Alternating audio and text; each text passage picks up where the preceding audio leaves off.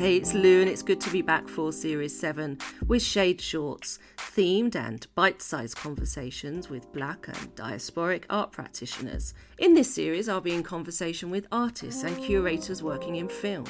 And today, my guest is film curator and archivist June Givanni.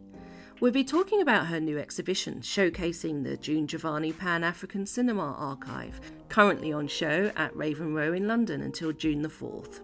June's archive holds a unique collection of artifacts and archival material, which has at its core the interest of Pan African cinema and its relationship with Black British cinema and culture. The exhibition reveals histories and ideas in African and African diasporic film. June has been collating and sharing this material since the 80s. A key figure in the Black British independent cinema movement, she was involved in the landmark Third Eye Festival with the GLC in London in 1983 later establishing the African Caribbean Film Unit at the BFI in 92. June's archive holds more than 10,000 items connecting African film with the film cultures of the diaspora communities in the Americas, the Caribbean, and Europe. And June and I met this week to discuss her early connection with film as a child, to her four decades of work as a curator and archivist. Okay, let's go to the conversation. Enjoy. Arriving into a cold grey London from a bright and sunny Guyana, um, and you know, living um, with my mom, um, who was here, who had been invited to come and uh, uh, work as a nurse. She was a Red Cross nurse back in Guyana, um, but she came here, uh, was invited to come here to work as a nurse in the uh, then NHS. And um, she was based at uh, Whittington Hospital. Hmm. So we were living in close to Archway, between Archway and Holloway. Hmm. And, you know, it was very modest, one room, me and her, but it was great. It was great to be with her. Hmm. Um, but um, the challenges were came thick and fast in terms of how people experience you. Um, and the most um, traumatic, I think, or the most difficult to deal with was at my first school. Um, I was taken to a junior school and they put me, because I was age seven at the time, this was in the mid 1950s, and they put me in a uh, in a, a class of younger children, age five, I was age seven. And I was asked to write my name, which I did with a, with a flourish of joined up writing. And I always remember the, the look on the, um, the teacher's face. She sort of looked deep into my eyes, looked into my face as if to, to say, Who is this person? Where's she come from? And then she made me write in block capitals. so um, that was, um, it was curious. I couldn't understand what was going on. And uh, uh, I told my mom, and she went up, she had to go to, up to the schools, to the school twice before they put me up with into my age group. Mm. And even then, I was still advanced. Because the thing is, at the time, we were going to school from the age of three in, in Guyana at that time. So I had, you know, I knew what I was, I was, could write, I could write properly, I could write with joined up writing mm-hmm. and, uh, and I could read well. And so, but I, it always struck me as something that that look on that teacher's face is like who is this person and where has she come from and what and then she goes on to you know to um, not believe that i i was able to to write and that i'd come from somewhere where you know where people are educated mm. and have something to contribute to life and to the world mm. and and that has always been something that has not just that one occasion. There have been other occasions.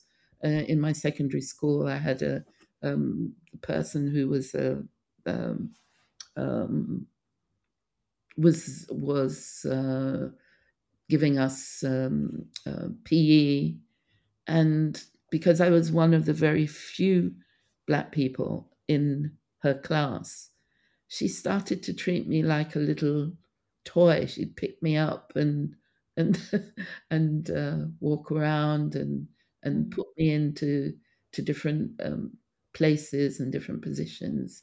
Things like that were really really strange, and it really sort of um, made me think, what is it? Who is it that that they think I am, and why? Um, because I was coming here thinking, oh, this will be great. It's a new country, it's a new place, new people. I was very open to them, but they were sort of um, very narrow, I would say, in terms of who they thought I was and and what would be. And that those aspects of uh, life in the UK have stuck with me throughout my childhood and also into my education.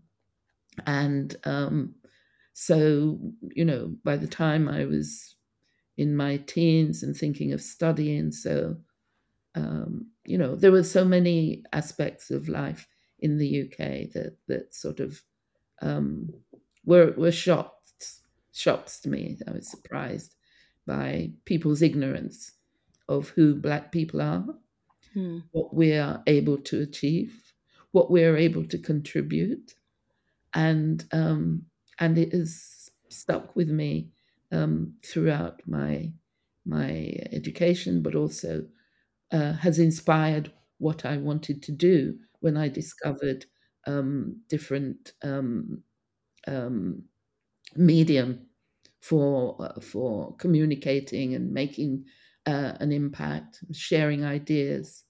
And so that was part of of uh, my ambition when I was coming towards uh, um, you know what I wanted to do and what I had to contribute.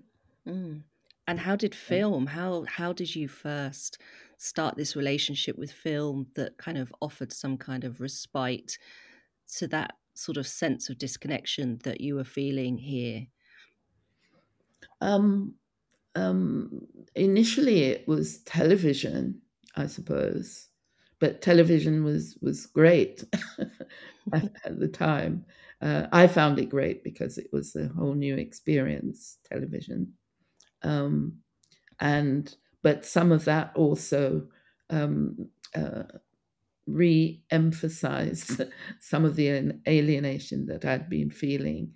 But at the same time, it offered so much and opened up so much scope for seeing and understanding the world and uh, engaging with with um, uh, uh, lives that you you don't know about and parts of the world that you don't know about. That it was it was exciting. It was great. Um, film came uh, also in my childhood, but a little bit later in my childhood, um, before before um, teenage. But we used to go. We used to have. We lived in Hackney, and we used to have a um, children's Saturday morning cinema at uh, the Odeon, close to um, Dalston Junction, and uh, uh, yeah, I started going to to to see films there at uh, on a Saturday morning, Saturday morning children's club. But I think television had much more impact because it was more immediate and also it was um, something that I had a lot more access to. But film on the big screen also had an impact because uh, of of the magic of it. You know, the way the way um, you know you could actually it could actually uh, uh, uh, embrace you and completely absorb you. Uh, uh, the big screen, the big screen was was was fantastic, and um, yeah, so that was interesting but both of these media media were were things that I knew had an impact and could be used to to do what I wanted to do. And I hadn't thought of a, a career in film. Uh, definitely hadn't thought about it particularly. That came a bit later as I began to learn about the world, as I went through my secondary education, as I went towards my degrees. Um, that's when you know you began to realize that the communication power of film and of uh, the moving image, which I thought was very effective in uh, and would be very effective, both in terms of um, presenting to the world who we are, but also learning about um, uh, learning about the world from others. Um, that was that was uh, very important. Mm-hmm. And we're going to explore um, what the audience can find when they visit your exhibition at Raven Row's, and we'll go on to that in a moment. But I'm really interested in this uh, clear line from your early engagement in film as a viewer to your working life as a curator. But something about that journey also developed into a further interest in collecting. And I wonder what nurtured this instinct of yours as you were sort of moving through your career. What that, that line was, was very much determined by the medium by which you could engage with the moving image and uh, and how that and why that led to collecting has mm. as much to do with the fact that um, this was the the analog age it was the pre-digital age. And so both in terms of how you were um, experiencing the moving image but also how it was being shared, how it was being used, and to what extent the moving image might be something that might challenge a lot of the ignorance that that um, that was around at, at that time, and how maybe this was a powerful medium that could actually be used in a particular way to express what I think needs to be expressed that wasn't expressed or that um, you know wasn't known about sufficiently. I was always involved in in in black culture because and I always felt that people should know about it because it would help them understand who who we are and what we're able to contribute or have contributed to humanity. Hmm. The politics and also the cultural dimension of that were were were really important important things, and I just don't think that they were valued enough. Mm. So um, uh, as I began to study, and my studies were to do with um, uh, both culture, but also history and mainly social sciences, I suppose, initially, but also uh, media going forward. And those the those feelings that I had from a child were still the things that were were um, uh, directing me towards um, what was interesting or might be interesting to know and to share. So, and as a person, as a black person, a person of African and Pan African identity, I was very glad to be able to um, explore that in every way possible. I used to go to things like um, to places like the Commonwealth Institute. Yes, um, yes. Growing up, um, uh, it's a sort of place that an institution that a lot of um, uh, people from the African diaspora would go to. The Commonwealth Institute was was quite important, mm-hmm. and in fact, one of my colleagues and one of the people who was to later encourage me and uh, and uh, and uh, support what I was doing. One of the people that I regarded highly was Jim Pines, yes. who had been working, who did work in at the Commonwealth Institute um, in the 70s, uh, late 70s, maybe early 80s. And um, I was part of an organization of uh, Black women called Organization of Women of African and Asian Descent, OWAAD. And um, we used to meet, we used to share, and people with different um, backgrounds. Uh, uh, it was intellectual, it was cultural, it was very powerful, and this brought brought us all together. One of the people that I met at OWAAD um, was was Parminder Vir, and she was eventually she she uh, was working at the British at the uh, GLC, the Greater London Council, uh, running the arts office within the ethnic minorities unit, and she was doing doing uh, some some quite strategic work there.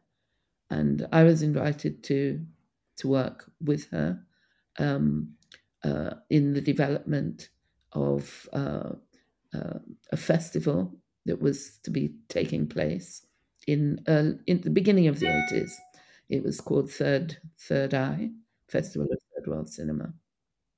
I mean, I spoke I spoke French that meant that I could work in certain spheres and uh, and it took me in the direction of certain types of African cinema.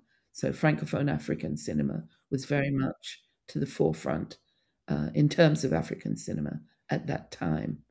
And it also brought me into a sphere of working with many others who were also engaged um, both culturally and uh, and uh, um, in terms of their our our passion for uh, Pan African cinema and Pan African culture, mm. the idea of Pan Africanism, understanding it, and um, making sure that it was valued and it was seen. Um, and at the time, I mean, of course, Parminder Vir was of Indian origin, but this was a time when the term black was a comprehensive term for a number of us within uh, the, in this society who were um, challenging what we saw as as racial ignorance and and and racism, but also we did engage very much with uh, people people here in the UK who also shared our vision and our passion to understand and to know those cultures. And cinema was an important part of that.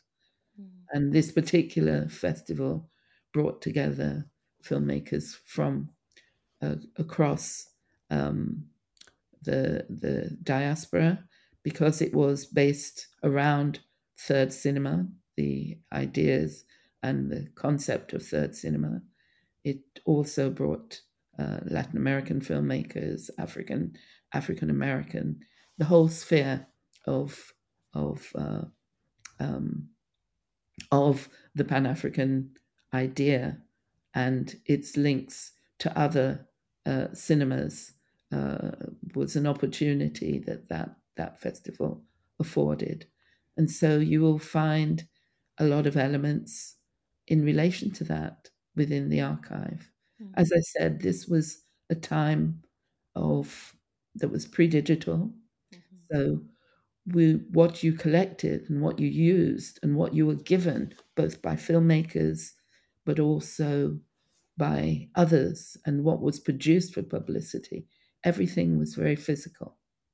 It was very physical, and um, this is what you kept as you went through your career um, presenting films in different contexts, in different countries, um, and in different ways.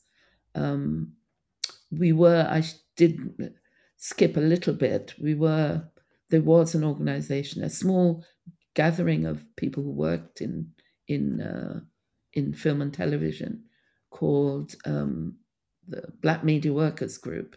Yes. Uh, which uh, Parminder was part of, the Phillips brothers, Mike and Trevor were part of that, Julian Henriques, uh, Diane Abbott.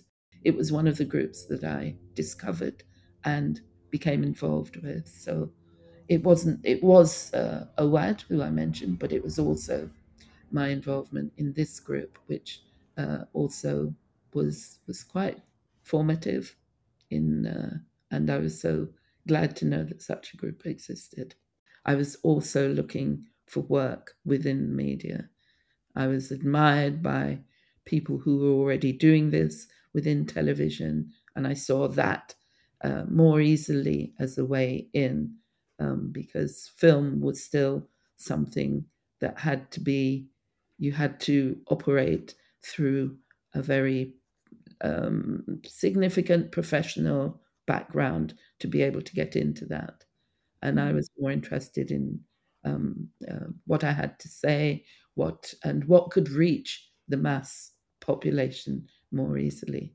Mm. But when I had the opportunity to work with a film festival, that expanded um, my horizons much wider with the African Americans who came, and so and the African filmmakers that I knew that I'd, I'd made contact with.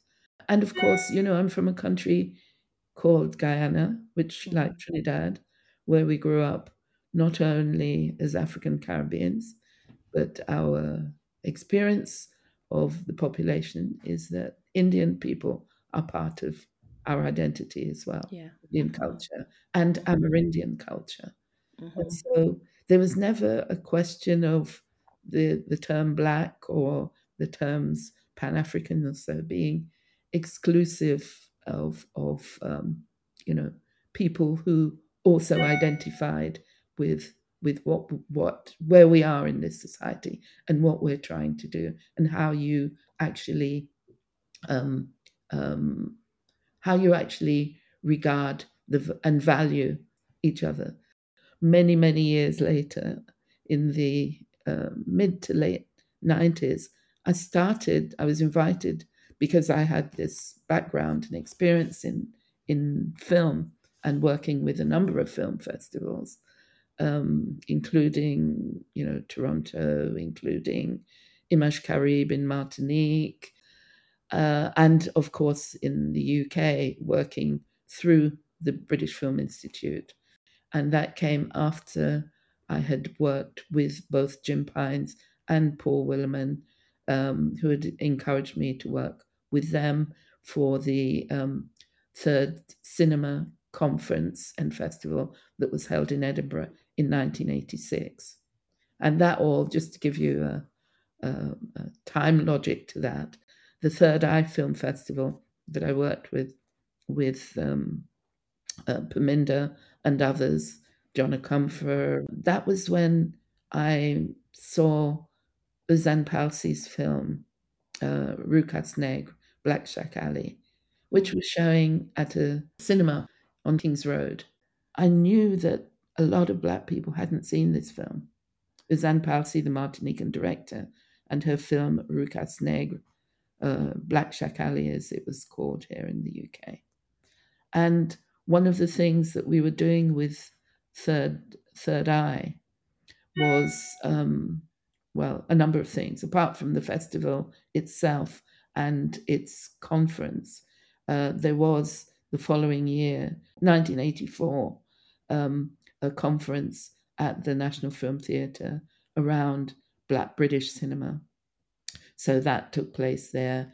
But at that time, we were also, um, we had also put together a program that would take um, film, black film, African film, um, film from other parts of the world to a young and educational audience. And the res- community response was fantastic. I mean, the queues around the buildings and things like that. Mm-hmm. So there was there was definitely a need for that sort of those sort of initiatives at that time.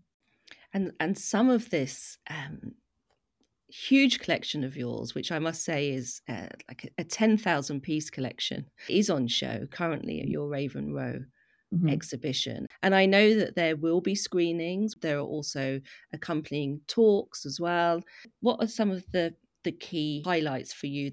So we have all sorts of posters, um, and we've tried to present as many as possible within within the the exhibition, including um, a few of our our small um, um, silkscreen posters that um, were at the at the time of the 80s when I used to go to the Havana film festivals. These were important. They're silkscreen posters, and very often artists and people working within that sector might not get to see them if they are only if they've only um, uh, been able to um, get a sense of them um, on in a digital sense because seeing them uh, physically and close up are you know is quite important. Mm. Um, so we have some of those in our Caribbean section. Another theme area is what we did um, in the uh, sisterhood section of our archive. So there is uh, there are films, um, not only short films, but also things that we were involved in helping to make happen. Um, Karen Alexander invited me to do a, um, a uh, an interview with the writer Toni Cade Bambara, and you will see that um, um, time coded interview with Tony Cade there. Mm-hmm. and uh, also another friend and colleague, Sindamani Bridglal, again, Guyanese, but um, mm-hmm. Indian and, and Indian, Indian Guyanese. She made, uh, recorded the interview between um, Margaret Busby, the publisher, yeah. and uh, Toni Morrison. And right. it's quite important to have this sisterhood section because at the time in the late 80s, in the early 90s, that that that agenda for women's um, involvement, women's um, uh, engagement, and women taking charge within various uh, areas was was quite important. So I'm glad that we have this sisterhood section, and of course, all of these thematic thematic sections come with a, a discussion event. So please look out for those. Fantastic. Um, the the other things that that um, uh, I think people will will want to see are well. I think people should see and and visit is the sound room, our audio room, and uh, our audio room is is great because again uh, at the very many festivals in very many parts of the world and again in the pre-digital era i would record these on the small small audio cassettes. They've now been digitized and um, the audio room has a small selection of those. Fantastic. some of them are great because the sound is ambient so you can hear clearly everything and you can hear the context and you can anyway have a look at those. You should definitely go to those it's it's got um, you know Harry Belafonte, who I recorded in Cuba because wow. his wow. his his at the Havana Film Festival, and who speaks eloquently about about um, um, uh, cultural détente, as he was calling it at the time. So so much. People should look out. Also, we're very pleased and honoured to have um, distinguished filmmakers such as um, the Black Audio um, uh, Black Audio Film Collective's work, their first work, which I remember fondly. it was a tape slide production. It is now as a digital installation, and it's on the first floor of our. So do come to that. We are, we're hoping to have an event at some stage with John in situ, but of course he's busy at the moment in Venice. Yeah. Um, we have the distinguished South African Chimurenga organization, art organization, who have produced a wall map for us inspired by and based on on on the archive. Um, so you will um, see their design. We're very pleased and honored also to have had Zineb Sedira design our poster.